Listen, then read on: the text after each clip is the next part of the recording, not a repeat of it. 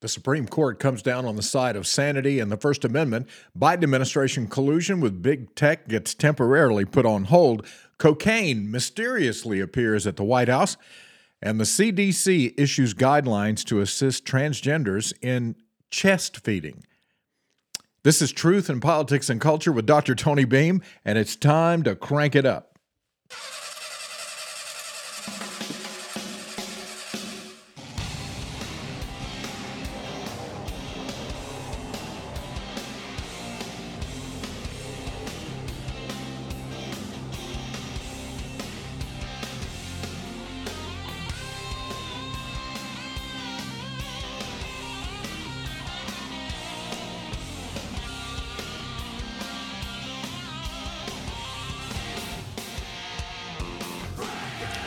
Welcome in, everybody. Thanks for listening live, watching live on Facebook and YouTube, or just uh, getting ready to download the podcast today, which will be uploaded in Apple Podcast and Spotify uh, coming up later this morning. Usually, I have it posted within 30 minutes or so after the program is done. Um, so I hope you'll tell other people that that's going on and kind of help spread the word about the program. Uh, yesterday was just one of those days. I don't know if you have them. Maybe it was because it was the first day back after being off for several days and really just spending time with family. I, I could have done things around the house on July 4th, but it was July 4th, and I just felt like after Friday, Saturday, Sunday, and Monday of just constant activity with the grandkids, that I needed to take a day to just, you know, kind of take it easy, uh, do some inside stuff. So that's what I did, thinking, okay, I got the rest of the week. I got Wednesday, Thursday, and Friday and Saturday to get stuff done. And then yesterday was just a series of distractions. I don't know if you've ever had a day like that, but I, I started out with the show yesterday, the podcast. If you listen to it, you know that I talked about a lot of stuff in the introduction that we were going to get to. And we only got to maybe one or two stories because of how much time I spent on them. Now, I think it was important, but still, I kind of like to stay. I'm, I'm one of those guys that kind of like to stay on schedule.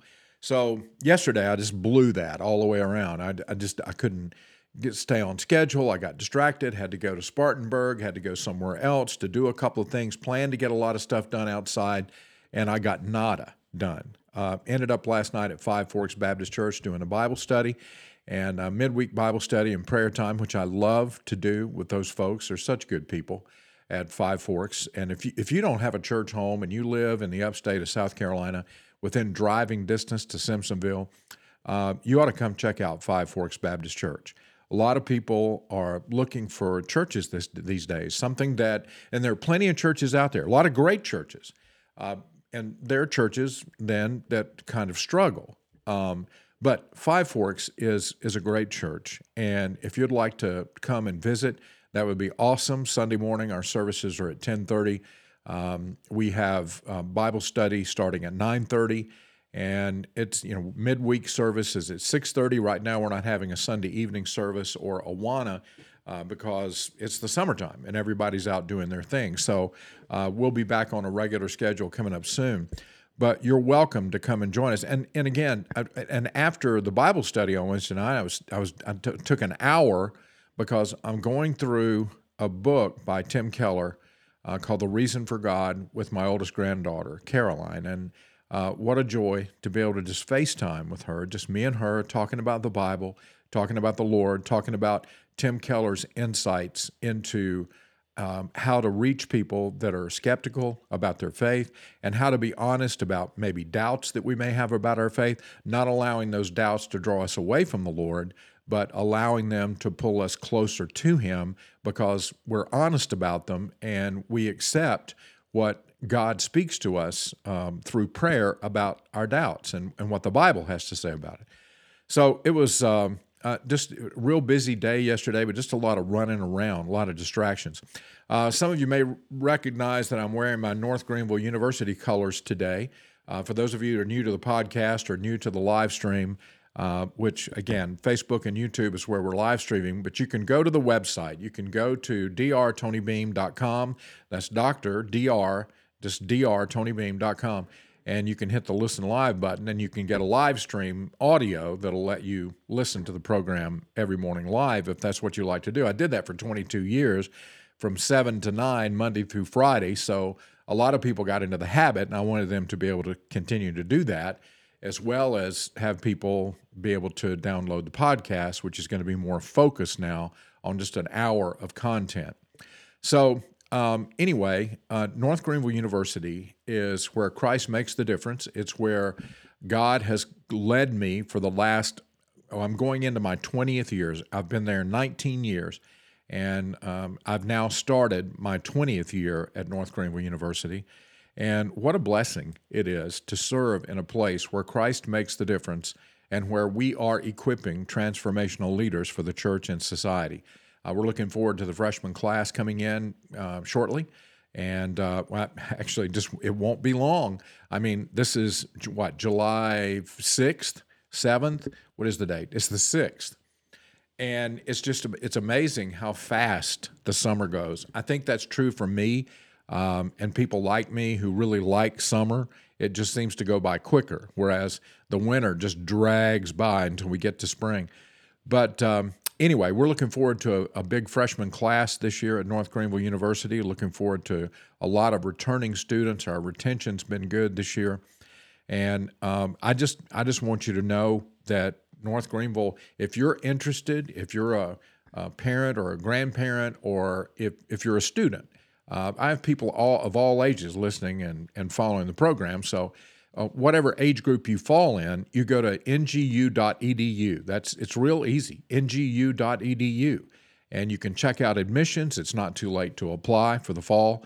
Uh, you can get involved, get engaged. If you're looking for a place where uh, uh, you have a high quality education, I mean, the, as, as good as you're going to find anywhere in the country if you're looking for that place in a Christian environment where biblical values are not mocked, but they're actually extolled in the classroom um, and and talked about and debated and uh, I mean, it's just a, it's a wonderful environment all the way. Our Christian Studies division, of course, turns out a lot of people that are going to be missionaries or pastors or church staff leaders or working in camps. But our we we have our business school has 460 plus majors. It's our it's our largest group of majors at North Greenville University, and we're really excited right now. We're working on the Donnan project, which is going to turn is going to be the home, the landing place for our College of Business and Entrepreneurship, and it's also going to provide some much needed needed student hangout space and some really nice offices up to date for our administrative staff, our, our leaders, our executive staff, the president, executive vice president, and so forth. So, in any event, um, I, I, just want you to know about NGU. It, it, it's made an incredible difference in my life for the last 19 plus years, and um, I know it can make a difference in your life if you're looking for a for a, a, an excellent education that is going to help you find a job. And we, we don't have majors like basket weaving or um, you know, female studies and stuff like that. That's not going to a degree that's not going to get you anywhere. We offer practical practical degrees online and in the classroom, and we have an amazing graduate school, which is where my office is, the Tim Brashier campus um, in Greer where we have a, a PA program, physician, physician's assistant. We have master's level programs. Um, we have uh, DMin and PhD programs that you can get involved in as a cohort and take online. They're kind of hybrid classes. Uh, so many opportunities to expand your horizons. And you know the good news? North Greenville University doesn't have any debt. So we don't pass along the cost of sustaining millions of dollars in, in debt to people who apply, to students. We keep tuition and room and board costs down as low as we can, and we're proud to be listed among the top universities in the Southeast of students when they graduate of having the lowest amount of debt. Because we don't have debt, we want our students to graduate with not a lot of debt. So uh, we realize that sometimes it's it's necessary uh, for students to take out short term loans, but that's what we want them to be short term loans, not something that they have to carry for years um, on end in order to pay them off. And North Greenville works hard to do that. So, parents, grandparents, if you're looking, students, if you're looking, check out ngu.edu. All right. Um, I haven't had a chance to talk about the Supreme Court religious liberty ruling uh, for Lorie Smith and 303 Creative. That was handed down last Friday. And of course, I didn't do the show on Monday or Tuesday. And then um, yesterday, I just I got wrapped up in so many other things. So today we're going to spend some time on it. On it, Lorie Smith is the founder of 303 Creative, and 303 Creative is a graphic design company that includes they do a lot of things. It's not just custom websites, but they include custom websites for weddings.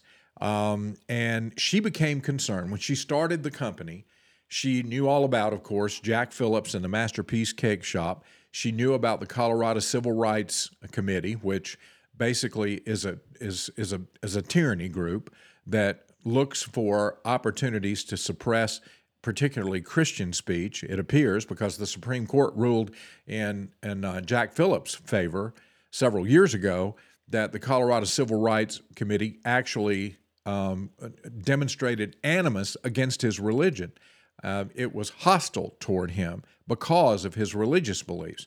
And then after that ruling, they turned around and were hostile to him again when another citizen came forward to, to challenge um, Jack Phillips and the Masterpiece Cake Shop, trying to get them this time. First time it was to bake a cake celebrating a same sex wedding, which Phillips said, Look, I'll sell you any cake in the shop, but I can't participate on the level of using my gifts and abilities to express something that goes against my deeply held religious beliefs. And so he was sued, of course, he and spent years in court. Court ruled in his favor. The day the court ruled in his favor, somebody else came forward, this time transgender, and wanted him to bake a transgender cake for a celebration of a, of, of transgenderism, and and he refused to do it. And here he here he is back in court again. And I'm really hopeful that this 303 creative decision by the Supreme Court is going to allow his cases to be dismissed and for him to be able to just to go back and run his cake shop, use his incredible creative talents to make cakes and to sell them that to anybody that comes into the door, but is but doesn't have to be forced by the government to eh, participate in speech which there's no participation in speech when you just take care of a customer. But when a customer says, "I want you to say something with your gifts and abilities that go direct that are directly opposed to your deeply held religious beliefs," that's a different matter. That's the the Colorado Civil Rights Commission trying to force you to take action that you don't believe in. And so Lorie Smith knew that this was going to come to her. I mean, she started the business. She realized that the Colorado Civil Rights Commission were going to come knocking. So what she did is she filed a pre-enforcement challenge asking the court to decide on whether the law violated her freedom of speech. Before she decided, look, this is coming. I just as well step out and and be proactive and let's get this settled because I'm not going to create a site for a wedding site for same sex couples. I am going to put information on the website that says that so they know why um, uh, same sex couples know why I'm not going to do this, but also making it clear that I'll be glad to sell them or do services for them that uh, for any other thing. I mean, a, a, a same sex couple could come in and say, We want a, a website to promote our business. Then Lorie Smith would be happy to do a website for them. She's not discriminating against them. She was simply saying, I won't be forced to go against what I what I believe, something that is very precious and important to me. Well, the state of Colorado, of course, ruled that Smith did not have the right to choose which messages she would use her talent to express. Now, let that sink in a second because that's not a lightly presented sentence, okay? We need to think through these things deeply and not just react with a knee jerk reaction the way the left does. The state of Colorado ruled. Now, think about it. the government of Colorado. When we say the state of Colorado, we're talking about the state government officials came in and said to Lorie Smith that you don't get to decide which messages that you're going to use your talent to express. We get to decide. The government gets to tell you how to live and how to express your messages. And if it violates your religious liberty, well, tough toenails, you're going to have to go ahead and put the messages out anyway. So, the, the and, and in this case, the court went so far as to forbid her from posting a notice on her website. I referred to that earlier, stating that she would be unable to create websites that express messages that were contrary to her Christian beliefs that included abortion services, the celebration of same sex marriages, or advancing a transgender ideology. All those things were listed on the website. She wanted to put up a notice stating in advance so people would have would understand where she was coming from. Well, in July of, of 2021, the 10th Circuit Court of Appeals ruled against Lorie Smith and 303 Creative, and they upheld the state of Colorado's restrictive law curtailing her religious liberty. But last Friday, as we said in the beginning of the program, the Supreme Court reversed that decision, ruling 6 to 3 in favor of Lorie Smith. Writing for the majority, Neil Gorsuch explained this. This is what he said about the decision. The First Amendment's protections belong to all, not just speakers whose motives the government finds worthy. In this case, Colorado seeks to force an individual to speak in ways that align with its views but defy her conscience about a matter of major significance. Now, uh, uh, that, that is about as clearly stated as it can be stated. In this case, Gorsuch says, the state of Colorado wanted to force Lorie Smith to speak. This is not a curtailment of free speech. This is forced speech by the government, making her go against her religious beliefs, defying her conscience just so that it could that they could force her to align with the government's views on a particular subject. Gorsuch went on to say, um, consistent with the First Amendment, the nation's answer is tolerance, not coercion. The First uh, Amendment envisions the United States as a rich and complex place where all persons are free to think and speak as they wish, not as the government demands. Colorado cannot deny that promise, consistent with the First Amendment. Now, that's I, I, I hope that that would be the ruling. I prayed that that would be the ruling. That's the common sense understanding of the plain language of the First Amendment that Congress shall make no law restricting re- religion or uh, or promoting rather religion or prohibiting the free exercise thereof. So Congress can't take sides. The law, the government is not supposed to step in and say this religion is better than this religion or you have to make certain expressions that co- that align with the the understanding of the government about what is right and what is wrong. Alliance Defending Freedom General Counsel Kristen Waggoner, who argued the case before the Supreme Court, described the win at the court as a win for all Americans. She said, quote, the government should no more censor Lorie for speaking consistent with her beliefs about marriage than it should punish an LGBT graphic designer for deciding to criticize same sex marriage. If we desire freedom for ourselves, we must defend it for others. Now, neither should an LGBT graphic designer be forced to to stop criticizing marriage between heterosexuals. An, an LGBT uh, graphic designer shouldn't be forced to enter into a contract to express exclusively heterosexual marriage. In other words, if somebody came to them and said, "We we want you to," an LGBT cake designer um, or a website designer and said, "We want you to make a cake or design a website that says that that marriage is between a man and a woman only exclusively." Then would would we say would would the left be going nuts today? Would progressives be running around saying, "Oh, you can't," you know, this was a terrible Supreme Court decision. Uh, you're forcing if you know it, they would want if if it went the other way then they they would be yowling about the fact that an LGBT baker or website designer was having to say something that went against who they claim to be, their sexual identity. Um, and yet, because this is a Christian woman, um, a Christian who started the company 303 Creative, it's perfectly all right if you're going to force her to say things that they ag- would agree with. What this decision means for people like Jack Phillips of the Masterpiece Cake Shop, we don't know yet. I mean, it's it hasn't been. Hopefully, that case, the case that I think is still pending against him in Colorado, and is is working its way through the courts because it takes forever.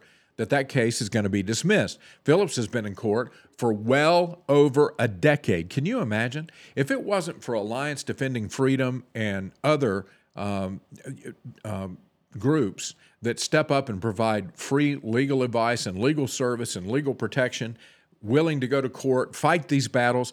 It, it would take one lawsuit like this to bankrupt Christian companies. Masterpiece Cake Shop couldn't afford the legal fees that would be necessary to keep them afloat while their rights are being judged in the courts. I mean, there's no way. So we should thank God every day for groups like Alliance Defending Freedom, for the Becket Group, for um, ACLJ, for, um, and that's not ACLU, it's ACLJ. Um, the Amer- uh, let's see, what does that stand for? Um, well, I can't remember, but anyway, it's a uh, the American Center for Law and Justice, I think. Anyway, it's a it, it's a group, Jay Sekulow, that defends the rights of particularly of Christians when they come under fire. And if it wasn't for groups like this, these small businesses would be run out of business, which is the goal of the LGBTQ radicals. They want to stifle the free speech of Christians and stop, go after, attack business owners who would say something that they disagree with, that they think in somehow, in some way, is curtailing their rights. But I think it's so important in this in this conversation, and we are having a national conversation. The problem is that half of the people in the conversation are not being honest about the facts. Jack Phillips sells cakes to same-sex couples. He doesn't discriminate against them when they come into the shop. Lorie Smith will make a website for same sex couples, for a transgender person. She is not telling them that they don't have the right to come in and take advantage of her services. What she's saying is that the messenger can't force the person that they're asking to put out a message to agree with that message if it goes against their deeply held religious beliefs. So we're we're waiting to see what the courts do with Jack Phillips. Um, when he appeared before the Supreme Court, which happened uh, it was several years ago, but it was in that in the at that time the court ruled in his favor, but it was a narrow ruling that said basically the reason that they were ruling in Jack Phillips' favor was not because they were ready to make a statement about religious liberty, which this court just did, but that they were concerned about the animus toward Jack Phillips' religion, the hostility that the the uh, Colorado Civil Rights Commission had against Jack Phillips and his religion. So he he they rather than finding a way to accommodate Phillips' belief, the state of Colorado went after him again, showing the same animus against his faith and empowering another citizen to challenge him about transgender ideology, which goes against his Christian beliefs, and put him back in the courts one more time. So, as you can imagine, the far left, the legacy media, and progressives from every quarter are saying this is the coming of the apocalypse for the LGBT community. They say businesses can now deny services to LGBT LGBT people, which is simply a lie. Sometimes I, I, I don't like to use that word so much to say, but but when something is a lie, it needs to be called. It's it's not a falsehood. It's it's not a, a stretching of the truth. It it's not a difference of opinion. When when the LGBT progressives come out and say this decision says that they can't do business in this country, that's a lie. But they know that a lot of people are not going to read these decisions. They know that a lot of people are not going to pay close attention to what the Supreme Court did. There, are a lot of people, and I've said this for years, are headline re- headline readers and soundbite listeners, and that's not a criticism of their intelligence. It's a criticism of their lack of curiosity to go beyond a soundbite and beyond the headlines to find out what's actually going on. And so you get, and then you get someone quoted like, how about Supreme Justice Sonia Sotomayor, Supreme Court Justice Sotomayor? She said in her dissent, she repeated the lie. She basically said that this was going to curtail the rights of the LGBTQ community.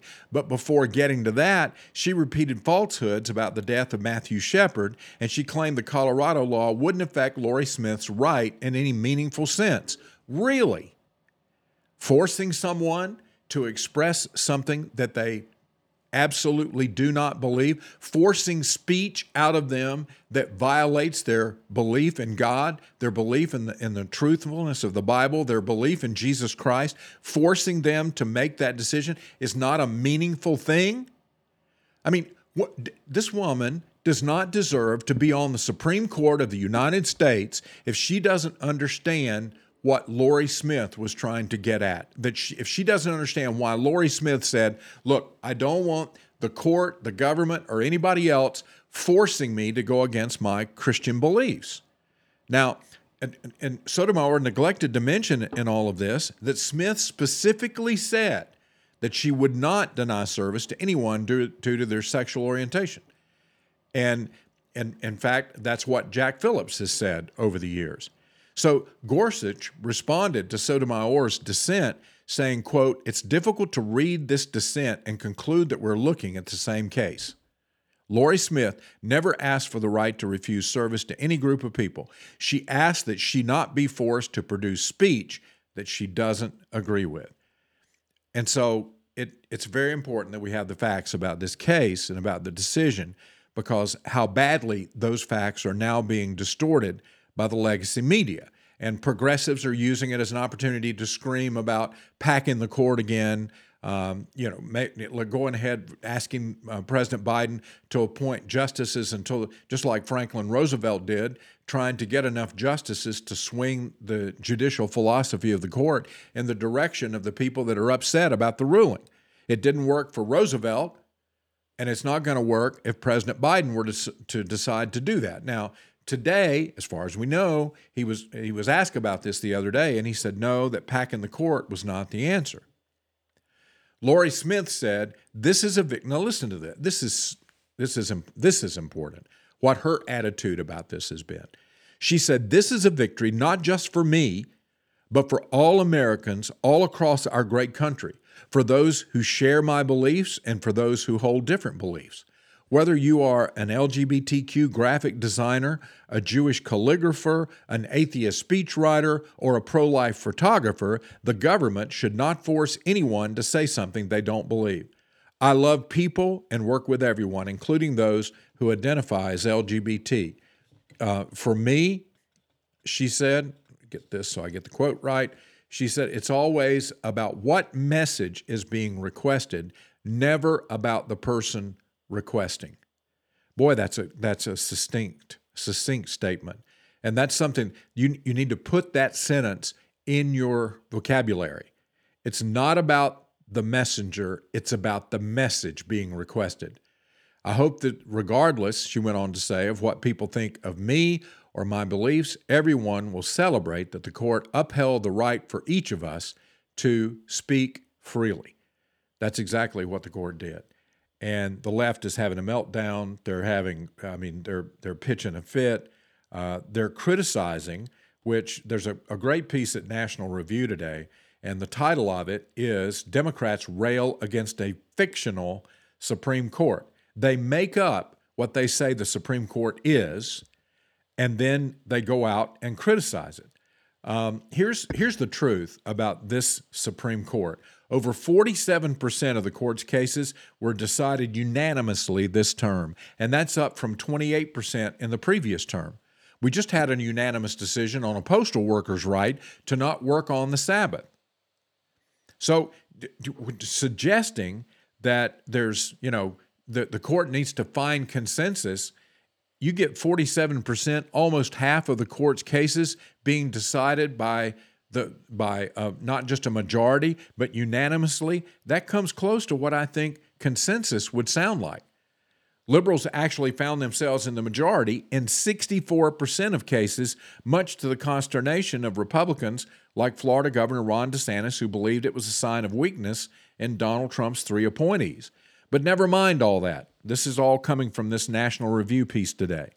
Uh, progressives in full, it wasn't over when the Germans bombed Pearl, Pearl Harbor mode. But I love that. You know, that, that's an old statement that is making fun of people who are not paying attention. Don't let facts ruin a solid plot line. The liberal misinformation campaign plowed ahead last week as the final slate of rulings were handed down, with conservatives winning on all the big ticket items. That led progressive darling Alexandria Ocasio Cortez to laughably decry a quote, undemocratic and frankly dangerous authoritarian expression of power, end quote, by the court just as the Supremes overturned an earlier effort by President Joe Biden to unilaterally forgive taxpayer money. That's, eh, you know, this, when, when you hear the word forgive and you're talking about student loans, just, just erase it from your mind because to forgive is to get rid of something, is to let something, this is not going to be let go. This money has to be paid. It's just who's going to pay it. That's the debate. Is it the person who takes out the loan or is it going to be me and you as taxpayers paying off loans that we didn't approve, we didn't ask for, and we didn't need? And that, that's where that Supreme Court ruling goes. Um, the 400 billion in student loans without any action from Congress, a body that counts AOC as a member. AOC's anger at the Supreme Court for suggesting she have a role, as the Constitution requires, in spending taxpayer money has led to her advocate expanding uh, advocate rather expanding the number of Supreme Court justices. Now this is where some of this is coming from. And here's here's some other. How, how about Chris Murphy? He's Connecticut. Um, he's a senator from Connecticut. He took to Twitter to condemn a case in which the court sided with a Colorado-based web designer who feared the state was, would compel her to create sites for gay weddings, which as a Christian she that would violate her conscience. Quote: This is from Murphy. The Supreme Court is now just a nine-person legislature, uh, slinging um, let's see, slinging takes and making law with cases that are basically made up by friendly right-wing groups in order to get the new law that they want from their six buddies on the court. Now, Murphy's tweet wasn't just an affront to the AP style book, which would have had him spell out six and nine and hyphenate uh, anyway. But it was it. But but here's here's what it's all about. When it's it's about the the people that are progressive attacking decisions that they don't like while they laud decisions that they do like. So it's not about the law. For for progressives, it's never about the the black letter law that's in front of them. Things that should be as clear as the First Amendment or the Second Amendment or any of the other amendments. It's about what they can get done. They don't, if they don't like the law, then the law is unjust. The, the very fact that they don't like something makes that unjust and against the good for everybody. And that's arrogant um, and it's absolutely untruthful. All right, um, let's move on from that and talk a little bit about cocaine at the White House. You know, I never thought I'd be having a conversation with you, or with anybody for that matter, about white powder, about blow being found at the White House. Um, a, a, thought just came to me that I, I will not entertain.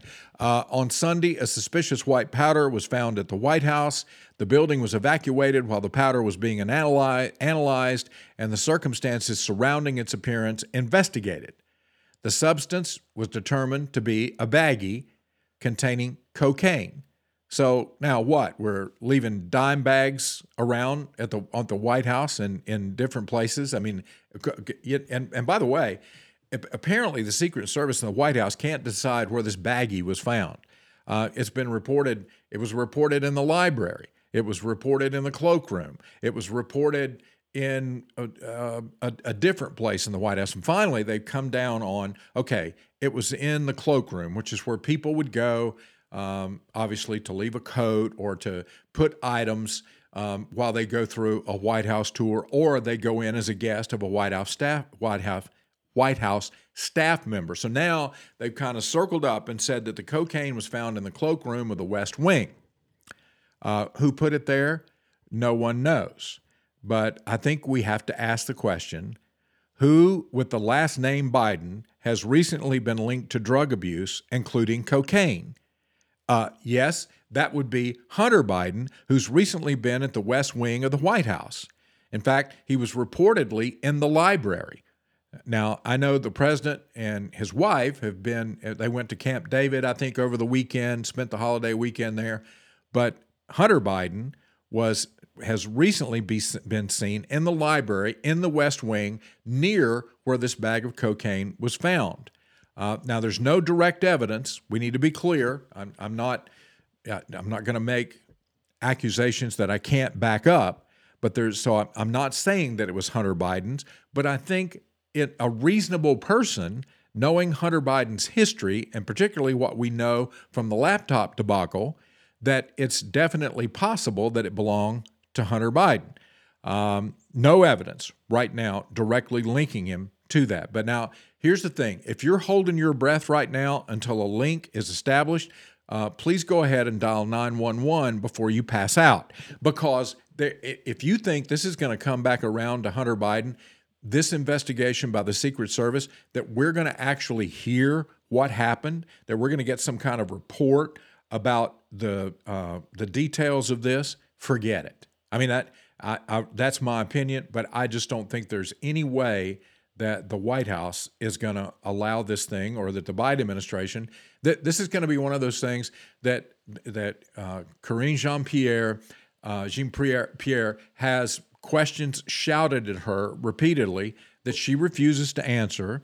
Uh, President Biden is, when he's asked about this, is going to say something positive about his son and talk about what a wonderful son he is and, and how it's just great um, that, that he's one of the best people on the planet, even though he's cavorted with prostitutes, he's a known drug abuser, he got kicked out of the army because of his drug problem, and he's got a, an illegitimate daughter that the White House can, continually denies to even acknowledge, and that the courts have had to force him to, to, to make payments, uh, child support payments. And all of that news gets, in some way, suppressed coming out of the White House. Now, sure, it, it's an embarrassment, but it doesn't matter because it, you know, as it's been pointed out on The View, Joe Biden is actually a loving father who's doing the natural thing and protecting his son.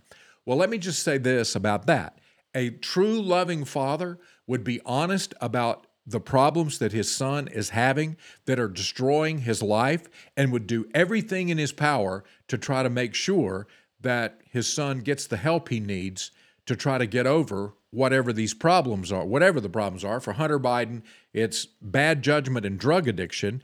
That that there would be a, an effort by a loving father to help the son face that honestly and then get the help that they need, not be in complete denial, which is, is what Joe Biden has been, President Biden has been about his own son.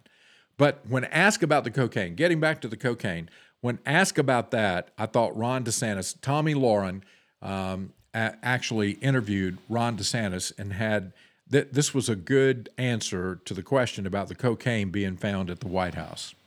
Well, I've long believed, I think a lot of us have believed that the Biden administration's been blowing it on a lot of fronts, but I guess it's a little bit more literal than even I had thought. I can tell you in Florida, my wife and I, we have a six, five, and a three year old running around the governor's mansion. So that's not something that we see. We do have to occasionally get slime out of the carpet and get marker off the wallpaper, but that's the extent of our adventures at the governor's mansion. And here at the Beam household, what you have to watch out for are Legos on the floor. I mean, I don't know if you've ever stepped on a Lego when you were barefoot, and if you stepped on one with shoes on, it can put you on the floor. But if you step on one with bare feet, I mean, I'd rather walk over hot coals. So I, I can identify with Governor DeSantis here. You're not going to find cocaine, you're not going to find illegal substances here, but but you might find evidence that there's a functional family taking place that's trying to pass on uh, values to the next generation and you know, obviously making a pun on the fact that you know that that we know the Biden administration has been blowing it on a lot of fronts. Um, it, it, DeSantis has a sense of humor. Uh, now we know Trump does. I'm not saying other candidates don't. Tim Scott's got a great sense of sense of humor, um, and we could go on. But I'm just saying that in this particular case, uh, that was a, I think that was a pretty good answer. Um, you, you would have to know who are the other suspects. I mean, I think that's a natural question that we would ask here. Um, it's it's a long list, but it is manageable. It could be someone who visited the White House. It could be someone who was a guest of a staffer. I mean, it's not like the White House doesn't have. They've had the Southern Poverty Law Center has been in and out of there twenty times since Biden. Uh, well, I think it's uh, twenty times in the last fourteen months. Um, I mean, so it, it, it, it, could it be somebody from that organization? Could it be somebody who came when transgender, when they were having Pride Month at the White House and bringing in a lot of people who I think probably have a lot of problems, and drug addiction may be one of them. Uh, obviously, again, it could be Hunter Biden. We, we don't know. But here's the other thing 24 7 surveillance cameras in the White House, even in the West Wing I mean, now they're not surveillance cameras, of course, in the Biden's living space, but in the West Wing of the White House, you you can't tell me that we couldn't go back and look at surveillance tapes that of what's going on in the White House and figure out who decided to drop a baggie in the cloakroom and just kind of leave it there. Um, I, I, I mean, it's it is it possible that fingerprints could be found?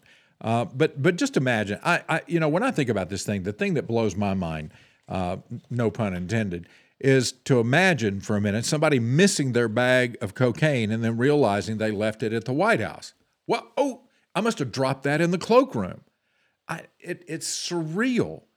I mean, this, this surpasses any kind of thing that I can remember as, as just being bizarre. Uh, now, this matters why does this matter? Okay, it wasn't a poison. Thank God it wasn't something that was used to attack the White House or people in the White House. Um, although cocaine laced with fentanyl uh, can be pretty deadly, but there's no evidence that that was the case. But it matters because the American people already believe that the Justice Department has its finger on the scale, tipping it in favor of some and tipping it in the favor of uh, uh, against the favor of others, using a hammer on some people while turning a blind eye to other people's troubles. If this turns out to be Hunter Biden or somebody who works there, there should be an expectation that justice is done, just like if it was you or I who walked in there and decided to drop a, a dime bag of cocaine. This administration, that promised to be the most transparent in history, is not going to discuss this or any matter it determines to be private. Things that could be an embarrassment, they just won't talk about it. You can shout at President Biden all you want. These reported, he's not going to talk about it. Karine Jean Pierre is not going to, she's going to find a reason. She's just going to say, I'm, and she doesn't really give a reason many times. She just says, I'm not going to talk about it in a transparent administration. That makes no sense. It's important that we find out what's true about this case. All right.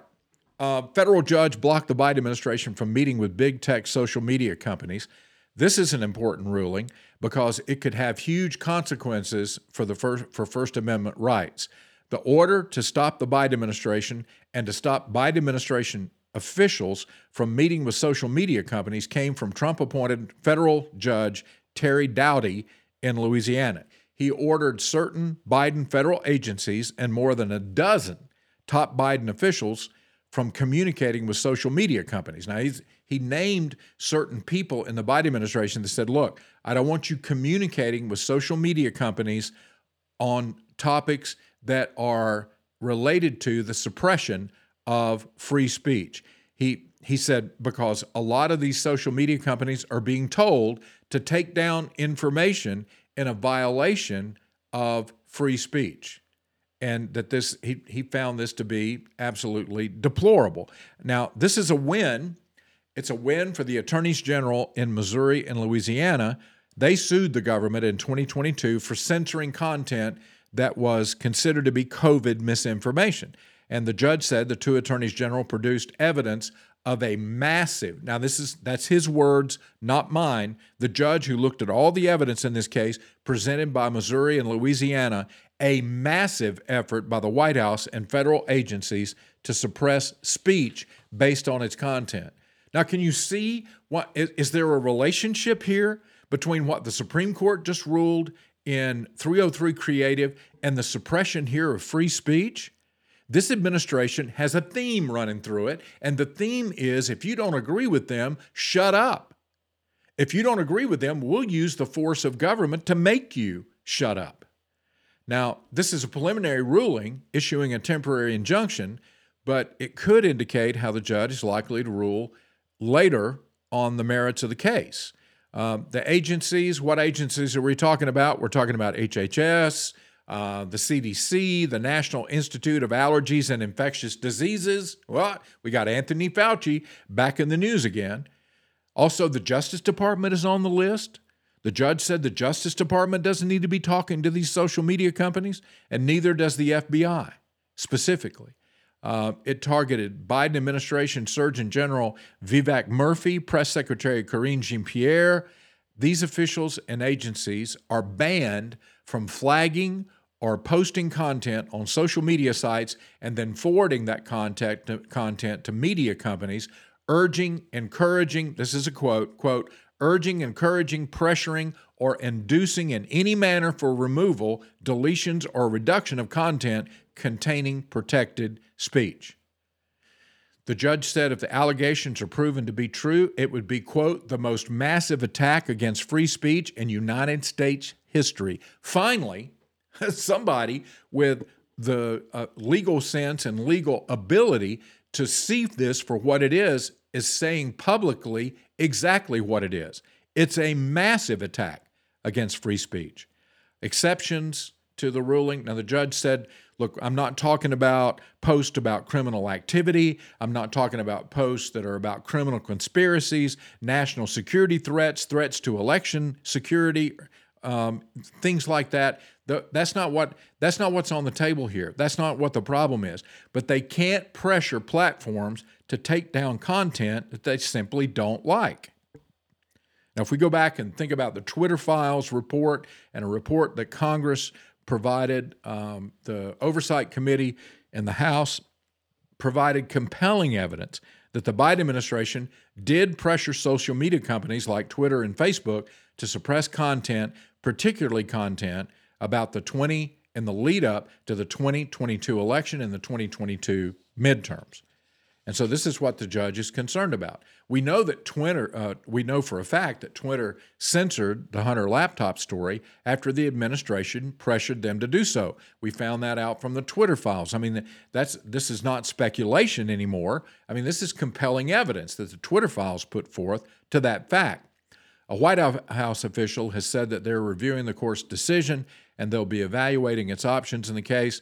The official defended the Biden administration, saying that they have promoted responsible actions to protect public health, safety, and security when confronted by challenges like COVID, the COVID pandemic and foreign attacks on our elections. Uh, that's end quote. They also said that social media platforms have a critical responsibility to take account of the effects that their platforms have on the American people. No, social media companies have a critical responsibility if they're going to put if they're going to have a free speech platform to allow free speech to be on the platform without government intervention and and government interference. And that's what exactly what the judge is concerned about. Now, this is kind of late breaking. The story was out today of what the Biden administration plans to do about this. And this is not a big surprise. I mean, the Biden administration has decided that they're going to fight it. Uh, they're going to go. They're going to uh, come against this ruling and try to figure out how to get it overturned. They're going to appeal the ruling. This is coming from Daily Wire. Biden administration revealed on Wednesday plans to appeal a judge's order blocking several government agencies and officials from contacting social media companies. Lawyers with the Department of Justice filed a notice of appeal, and the United States District Court for the Western District of Louisiana setting up a clash over U.S. District Judge Terry Doughty's state uh, judgment on July 4th. Doherty, who was nominated to his position by former President Donald Trump, granted the injunction in a lawsuit brought in 2022 by the GOP Attorneys General of Louisiana and Missouri. Um, the judge's order restricts a number of officials and agencies from having contact with social media companies. And of course, it, it affects White House officials. It includes, we've already talked about the list of people, uh, Karine Jean Pierre um, and, and others from having that kind, any contact with these companies. And so now the White House is going to war. They're going to appeal the case. And we'll, this is going how this plays out. I mean, all these cases can I, I, I don't remember. Now I haven't done any research on this, so I, I'm, it's off the top of my head. But I don't remember any other administration where we had so many cases that were getting into the courts about the government's power to stop speech or to control speech. This is a progressive administration that doesn't believe, I, I, they do not believe in free speech. They do not like the First Amendment. I think that's pretty clear. And they want to do whatever they want to do, regardless of what the Constitution guarantees the American people. This is exactly why our founders put the Bill of Rights in as part of the Constitution. Thank God for the states that demanded a Bill of Rights before they would ratify the Constitution. Because if we didn't have them, um, our rights would have been taken away a long time ago under other progressive administrations. But this administration has been particularly aggressive in the way that they've been going after people's rights. All right, this this final story, um, I, I I almost lost it when I actually talked about it in the opening of the show. But this is the headline from Fox News. And I want you just to, if, if you're driving, you might want to pull over. Um, if you're doing something that uh, needs, you need to make sure you get all the facts straight or that you have concentration, you, you might need to put that aside just to hear the, the headline of this story. Fox News, this is Gabriel Hays. CDC gives guidance for trans people chest feeding, and that's in quotes, kids accused of failing to consider possible health risk. Yeah, I could see how there could be a health risk associated with transgender chest feeding. Here's the story. The Centers for Disease Control and Prevention's official website published advice for trans and non binary individuals on seeking guidance on how to chest feed their infants. I, I'm 65 years old, ladies and gentlemen, and I thought that I couldn't be stunned anymore. I don't know if you've seen the Avengers, the original Avengers movie. I think it came out in 2012, where you have Captain America, um, you know, saying that it would be impossible, making a bet that he could not be surprised about anything because he's seen so many things. He bets ten dollars that he, he can't be surprised. And when he gets on an aircraft carrier that actually lifts up out of the water and flies through the sky and then disappears with some kind of cloaking device, he whips out the $10 and pays up. Because, I mean, Nick Fury turns out to be right that there are still some surprises. Here I am, 65 years old. I'm thinking to myself, I've heard it all. I've seen it all. I've read all kinds of stories. The CDC, this is because the Biden administration issued these orders, President Biden issued orders to every government agency to find every way possible to facilitate transgender and same-sex accommodations. And this is just this is just one of this is the Centers for Disease Control and Prevention. These people are responsible for policies that affect our lives. Things like recommending vaccine mandates before you can put your children in school. Things I mean there's a lot of power in these government agencies, and for them to entertain the idea that there could be some kind of guidelines for chest feeding, what in the world is chest feeding? I mean, that's I, I you, we. I mean, I think I know what they're trying to get around.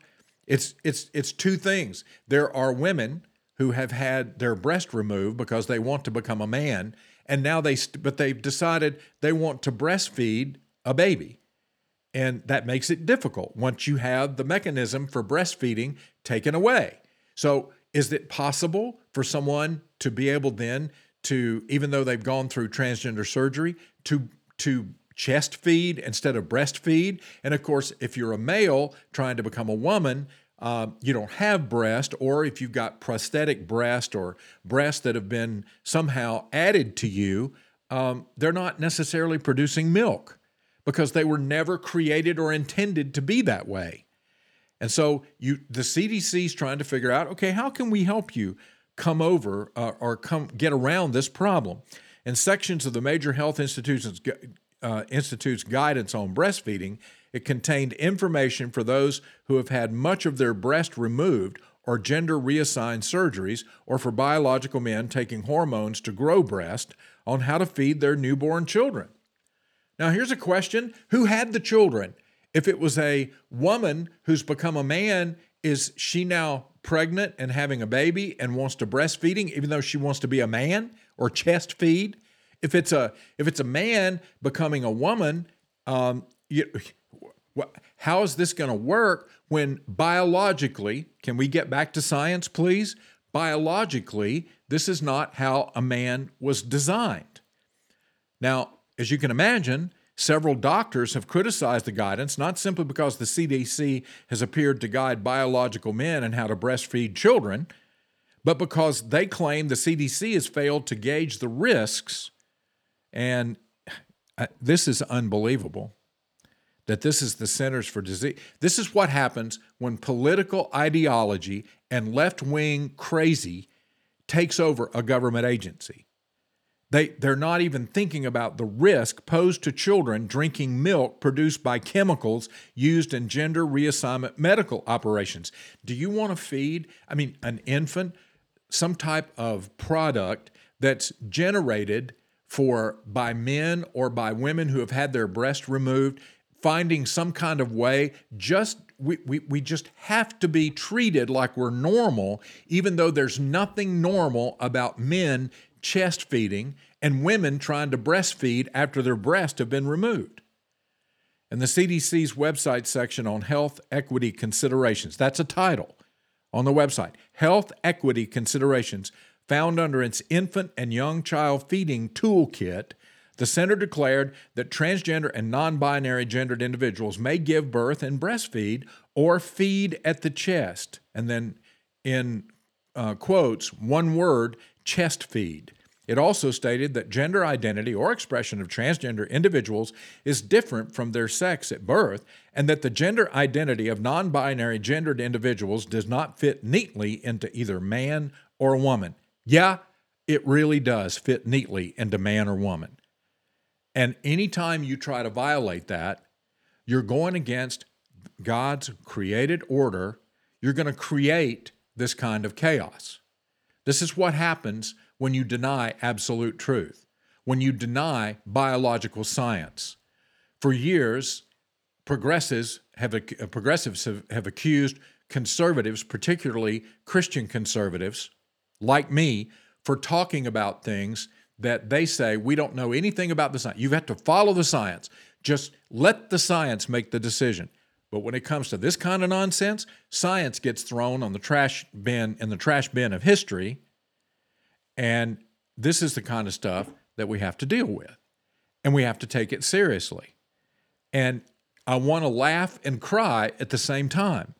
Laugh because it's so ridiculous, and cry because it's so ridiculous and that people would actually take this stuff seriously.